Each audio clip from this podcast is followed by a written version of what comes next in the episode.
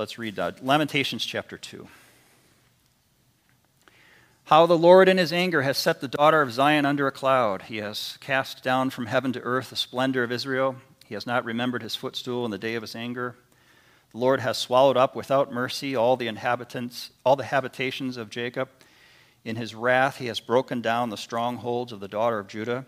He has brought down to the ground in dishonor the kingdom and its rulers. He has cut down in fierce anger all the might of Israel. He has withdrawn from them his right hand in the face of the enemy. He has burned like a flaming fire in Jacob, consuming all around. He has bent his bow like an enemy, with his right hand set like a foe and he has killed all who were delightful in our eyes in the tent of the daughter of Zion. He has poured out his fury like fire. The Lord has become like an enemy. He has swallowed up Israel. He has swallowed up all its palaces. He had, has laid in ruins its strongholds, and he has multiplied in the daughter of Judah mourning and lamentation.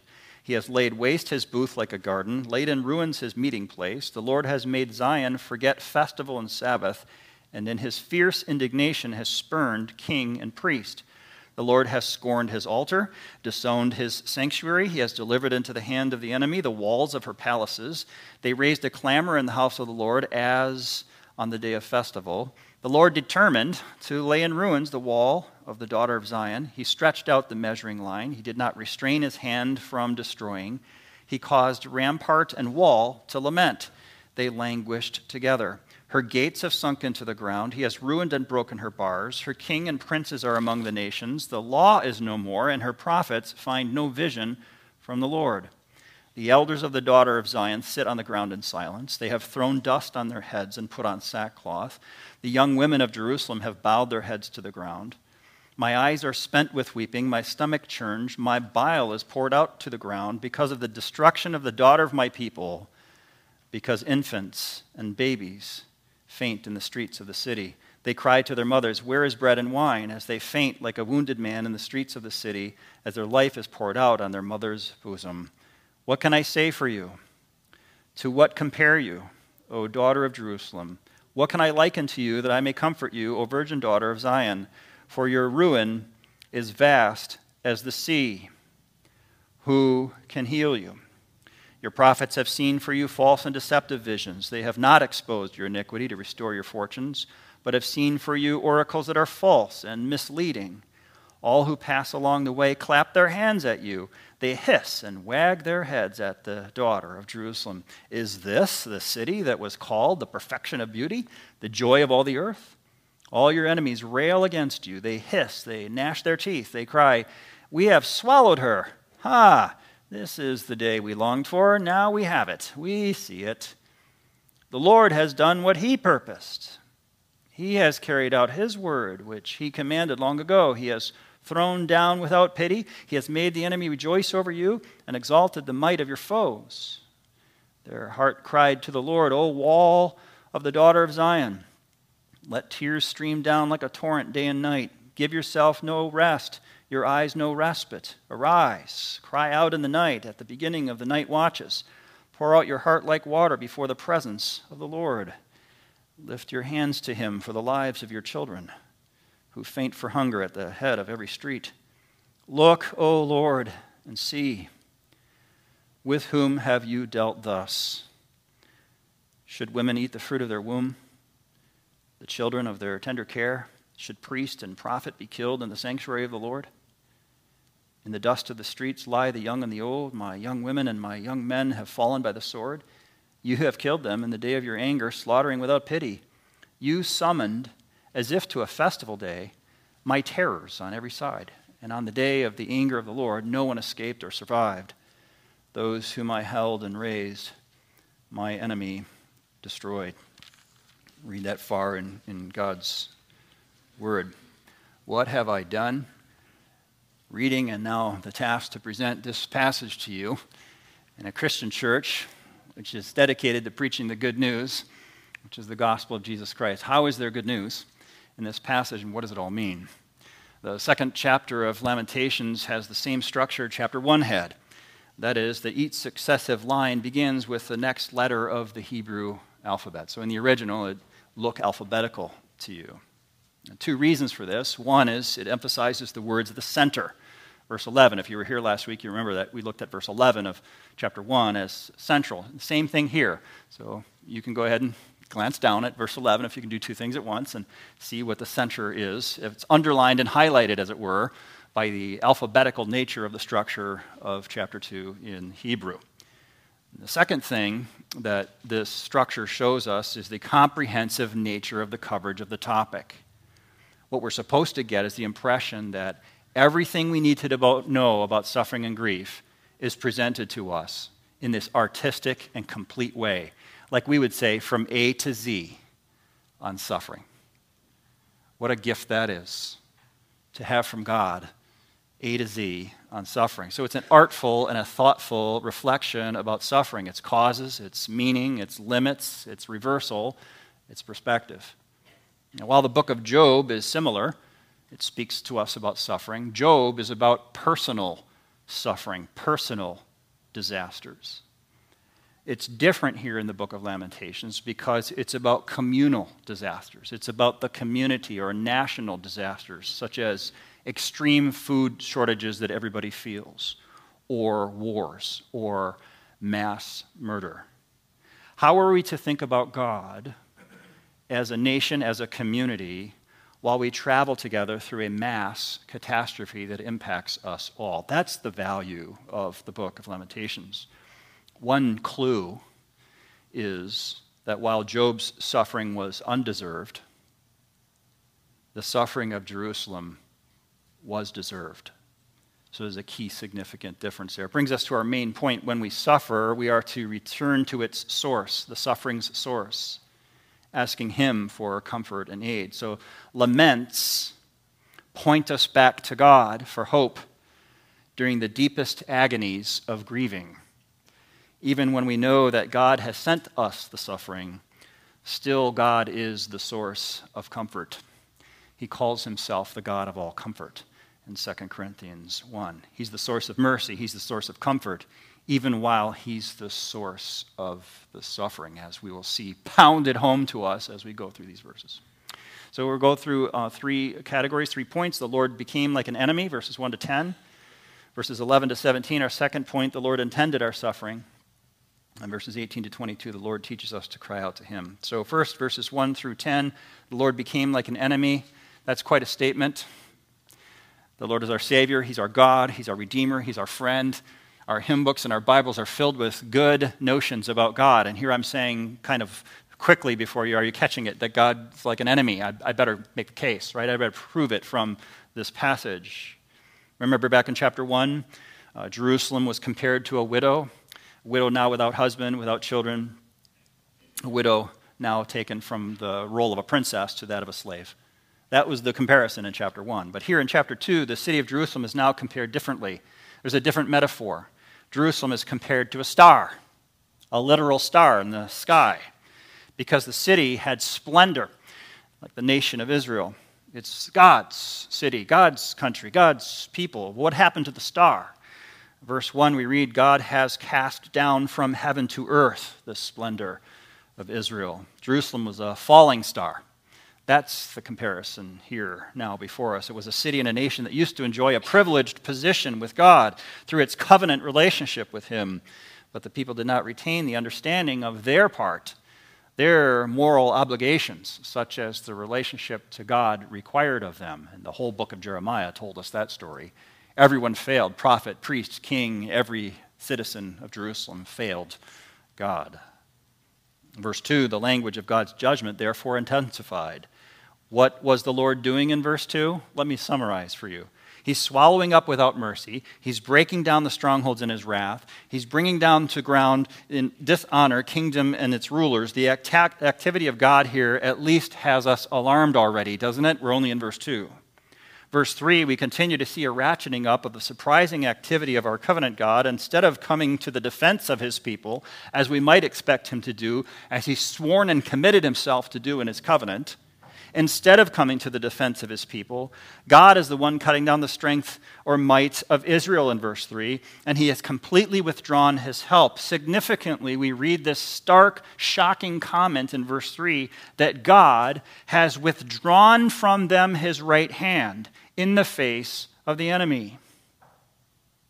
How often has we read through the Old Testament the hand of God and the hand of God, the action of God is demonstrated by his power in his hand. And now we read in verse 3 that he has withdrawn from them his right hand. And instead, what we read in verse 3, it was God who burned like a flaming fire, consuming all around. Fire, as you well know, across the Old Testament is frequently a symbol of God's judgment. It's the same here. God's fire is against Jacob. He's a burning, flaming, consuming fire all around. We're only three verses in, and uh, I think that you might be joining me in having a sense of shock of what our God is doing. It's almost as if the covenant God is behaving the opposite of what he had said in his covenant that he would do. It's as if he's hitting the wrong target really hard if we didn't know better, we'd think that God is behaving like an enemy against his people. Verse 4, sure enough, that's how the poet now expresses the unfolding situation. Verse 4 reads, He has bent his bow like an enemy, his right hand is set like a foe, he has poured out his fury like fire. Are quotes from verse 4. The hand that had symbolized God's help through the past is now the same hand that's turned against Judah we, we have to stop being frozen in shock by this point, snap out of it, and face the fact that God truly is acting like an enemy. The poet is putting it to us strongly. Verse 5 puts the statement right out there in so many words, a propositional statement. Look with me at verse 5. The Lord has become like an enemy. There it is. I've proven the case. The rest of verse 5 has God swallowing up Israel, laying in ruins its stronghold, multiplying their mourning and lamentation. Verse 6 continues the picture with God as their enemy, where God has laid waste, laid in ruins, and in fierce anger has spurned both king and priest. In verse 7, God has scorned his altar, disowned his own sanctuary, has delivered his house and the palaces of his kings and nobles over into the hand of an enemy army and to show how out of character this still is of the God that we thought we knew. This is only other time there's this much activity is during a holy festival. But this time there's so much activity, but it's a hostile takeover in the city and in his temple. Verse 8 it was not Nebuchadnezzar, king of Babylon, who alone determined to destroy the city of Jerusalem, but rather it was God. The poet will not let us wiggle out of this truth. He's pushing it at us hard and leaving it in front of our eyes. Again and again, reiterating. Listen for who ordered the hit in verse 8. The Lord determined to lay in ruins the wall of the daughter of, Jerusalem, of Zion. He stretched out the measuring line. He did not restrain his hand from destroying. He caused rampart and wall to lament. Again, personifying rampart and wall that they are even lamenting. Poetry the true source is vitally important for us to understand properly the archetypal event of the fall of Jerusalem. We've got to get it through our thick heads that it was God taking action against the sin of his people. That's what the fall of Jerusalem is all about. Verse 10, God describes how the people of the city reacted to these actions from God. They grieved you know perhaps that the signs of ancient grief are very different from the signs of modern grief. And in their culture, they would A, sit on the ground in silence, B, sprinkle dust on their own heads, and C, wear sackcloth, which is basically itchy clothes. And they did all of these things in verse 10. How could they do otherwise? That's our first point. The Lord became like an enemy. Verses 11 to 17 is our second point. The Lord intended our suffering. Verse 11, the center of the poem, if you remember, A to Z, underlining, underscoring verse 11 as the center of the poem. So, emphasizing this verse, shows us the poet described his personal anguish at the unparalleled suffering of his own city. Especially the focus is the poet's reaction to the suffering and dying of small children. We might agree. We resonate, do we not? Whenever through our lives, whenever we read through history or through the Bible, we resonate because there's something deep within us that's protective of children. Because we all grieve that innocent children are so often the victims of the sins of adults. Our poet is right there with us, so overcome with grief. He cannot stop weeping, verse 11. His stomach is upset, and let me put it this way he has lost personal continence. That's clear in our central underlined verse. Verse 12 the poet heard the children crying to their mothers. It's plural, multiple children, multiple times he heard. The pattern is that children are crying to their mothers asking for food, and all that each mother had was a dry bosom. Each child was momentarily comforted just to lay there upon their mothers, to fall asleep briefly, which became a euphemism. The children's lives were being lost right in the one feeding position that's supposed to represent worldwide safety and provision. And instead, it takes on in our poem this horrific inverse picture representing emptiness and, yes, even death. It's a poetic nightmare. Verse 13 the poet desired to reach out with a word of comfort or an embrace of healing. He didn't have any. He couldn't provide healing there's no comfort he could offer, and he expresses what our Savior expressed in Matthew 23 37. O Jerusalem, Jerusalem, the city that kills the prophets and stones those who are sent to it. How often would I have gathered your children together as a hen gathers her brood under her wings? But you were not willing. Matthew 23 37. That's the grief. That's where the poem leads us. The final statement in verse 13 is Your ruin is vast as the sea. Who can heal you? There are times when nothing can be done by us to alleviate the pain of others as much as we would desire to do so, because that person will not turn back to God for comfort and healing. We've all been there. That's what the poem's expressing in vivid imagery. Verse 14, part of the blame of the tragedy of the fall of Jerusalem is on the failure of the prophets. They were supposed to speak the word of God and prevent all of this. They became false prophets instead. Specifically, we read in verse 14 that the prophets did not help the people because the prophets have not exposed your iniquity to restore your fortunes. That's how it's supposed to work. The people go astray, the prophets tell the truth of how they are going astray, and they return to the Lord. But the persons did not return, and the prophets did not speak the truth, and showing the people their own sins didn't happen. The words of the prophets instead were at the end of verse 14 false and deceptive. It's important to note that false prophets are an urgent and oft repeated problem all across the New Testament. It's not simply an Old Testament problem for old bad cities like Jerusalem, it's a humanity problem. We all go astray in a thousand ways all the time, and we need a constant source of God telling us what's right and wrong and the call to repent and come back to Him. For example, the problems described by God in 2 Peter 2 17 to 19 that the false prophets are waterless springs and mists driven by a storm. For false prophets, the gloom of utter darkness has been reserved. For speaking loud boasts of folly, false prophets entice by sensual passions of the flesh those who are barely escaping from those who live in error.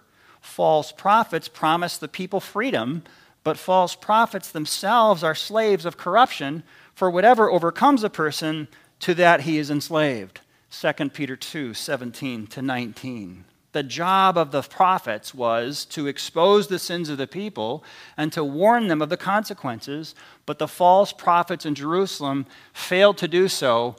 And the poet wants you to look long and hard at the results. Verse 15 shows the stark and ugly result of the absence of faithful prophets. Anyone who passed by the ruins of the city of Jerusalem would mock and laugh at their suffering, misery, downfall, and destruction. And in verse 16, the enemies railed against the city. They took credit for the city's downfall, but it was really the Lord who intended it. The point was driven home once more in verse 17, where we read, quote, The Lord has done what he purposed. He has carried out his word, which he commanded long ago. He has thrown down without pity.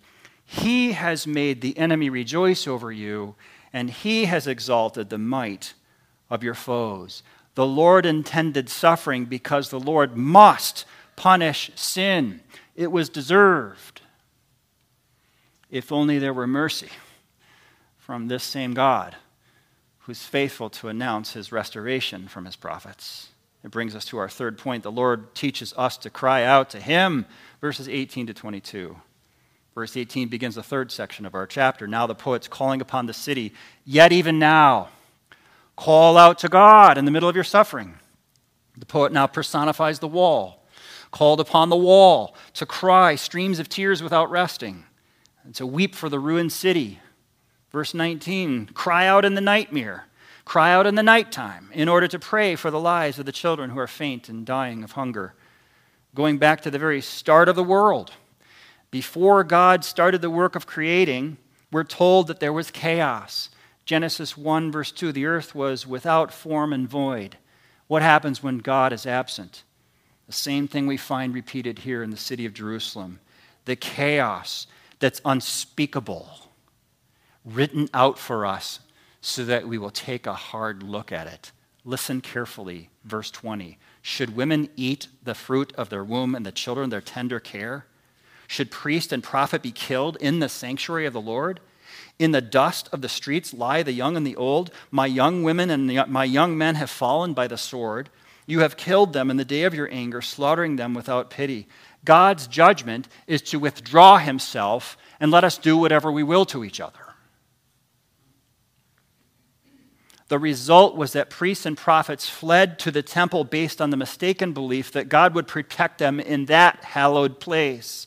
But God sent a sword that was indiscriminate, taking both old and young, men and women. Again, it's emphasized here that it was God who killed them, God who slaughtered without mercy, and He even let His sanctuary be dismantled.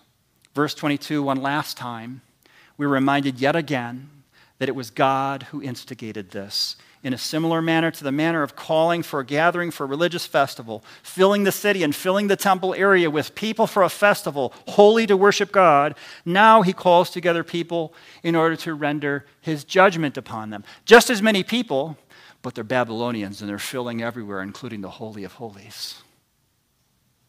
That's what we see in this last verse. God would surround them with what we call here in verse 22 terrors on every side. You can't look anywhere without it being a terrible sight. John picks up this image in the last book of the Bible, Revelation 19, starting with verse 17. Then I saw an angel standing in the sun, and with a loud voice he called to all the birds that fly directly overhead Come gather for the great supper of God to eat the flesh of the kings and the flesh of captains, the flesh of the mighty men, the flesh of horses and their riders, and the flesh of all men, both free and slave, both small and great. Revelation 19, 17 to 18. Maybe John was reading Lamentations. In the final nine words of Lamentations, chapter 2, Jerusalem suddenly reverts back again to the widow personified back from chapter 1. And so the city speaks about her own citizens now, the way a mother would speak about her own offspring. Quote, those whom I held and raised, my enemy destroyed. The end. The end of chapter 2, the end of this particular poem within a book of poems. What are we to learn from this as modern New Testament Christians? I have three applications. Number one, take a good look at that from which Jesus saved us. If these images roll around in your mind, have them laced with thanksgiving that Jesus saved us from this. To understand this, we fast forward to the Jerusalem destruction, not of Jeremiah's day, but the Jerusalem destruction of Jesus' day. What happened in Jerusalem later that pictured the wrath of God still starker? God the Father became the enemy of God the Son who bore our sins. And the result was the destruction of Jesus himself. And when we consider this, with the question about whether God the Father acted as the enemy of God the Son, ask how it looked from the cross, and you have your answer. Matthew 27 46. My God, my God, why have you forsaken me? Is exactly the perspective from the cross that tells you the Father had become the enemy of the Son. It's a direct quote of Psalm 22 1. Jesus was lamenting, but God the Father was not hearing him. Why? So that whenever you lament, God the Father will hear you. You will never have the experience that God the Father is turned away from you, forsaking you. You have an open heaven to you to bring your pain, your lament, your sorrow. Jesus was rejected, that we will never be rejected. So please remember, as we consider this chapter, take a good look at that from which Jesus saved us. Number two, lament the correct thing. Lament Adam's sin plus your own. Lament the correct thing. Lament Adam's sin plus your own. When Jesus was heading to the cross to be destroyed, it was sad, right? Listen to what we get in Luke 23, verses 26 to 31. As they led Jesus astray, they seized one Simon of Cyrene who was coming in from the country and laid on him the cross to carry it behind Jesus. And there followed Jesus a great multitude of the people and of women who were mourning and lamenting for Jesus. But turning to them, Jesus said, Daughters of Jerusalem, do not weep for me, but weep for yourselves and for your children. For behold, the days are coming when they will say, Blessed are the barren, and the wombs that never bore, and the breasts that never nursed. Then they will begin to say to the mountains, Fall on us, and to the hills, Cover us. For if they do these things when the wood is green, what will happen when it is dry? Luke 23, 26 to 31. What is Jesus saying to the women lamenting his own destruction? Why would he say to them, Don't weep for me? Don't lament for me. He's saying, Lament and weep for yourselves. Why should they weep for themselves? He says it's because he's greenwood, he's innocent. And yet, when he bore the sins of others on him, the father turned away as his enemy and he was about to be destroyed.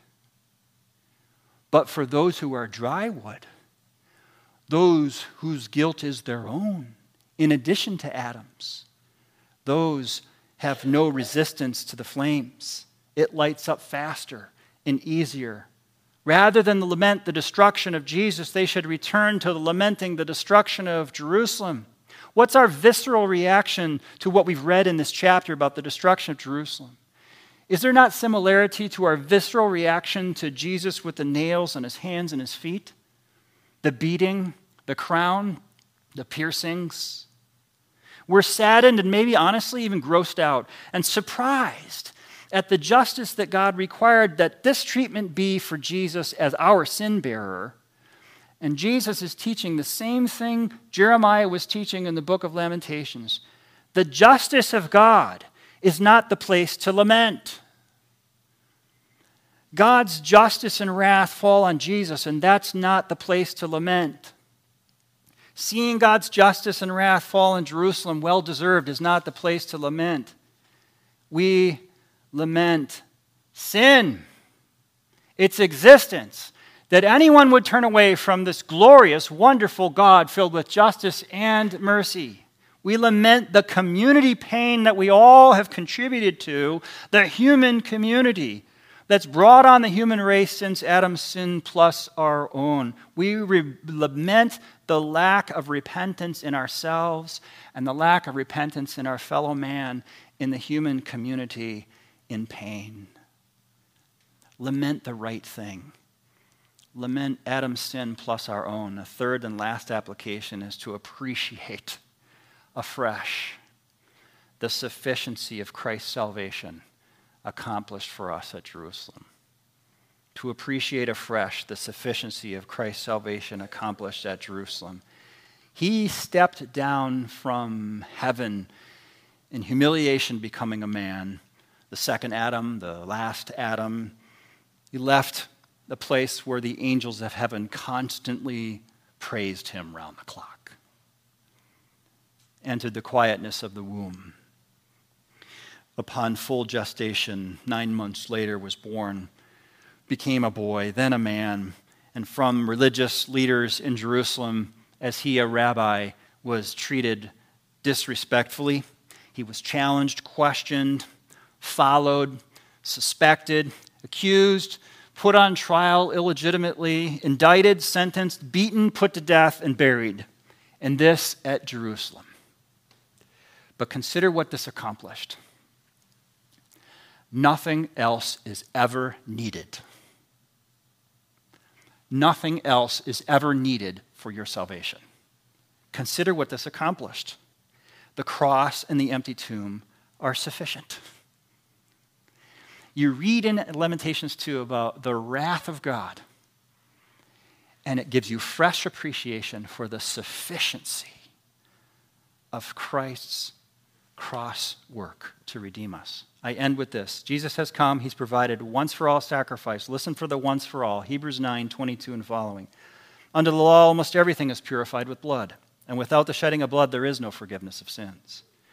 Thus, it was necessary for the copies of the heavenly things to be purified with these rites, but the heavenly things themselves with better sacrifices than these.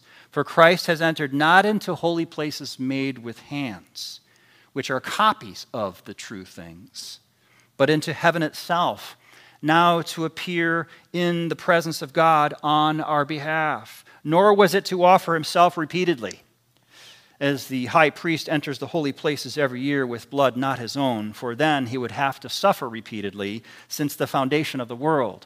But as it is, he has appeared once for all at the end of the ages to put away sin by the sacrifice of himself. Hebrews 9 22 to 25. Appreciate the sufficiency of Christ's salvation accomplished for us at Jerusalem. Let's pray. Father, grant us clear thinking about suffering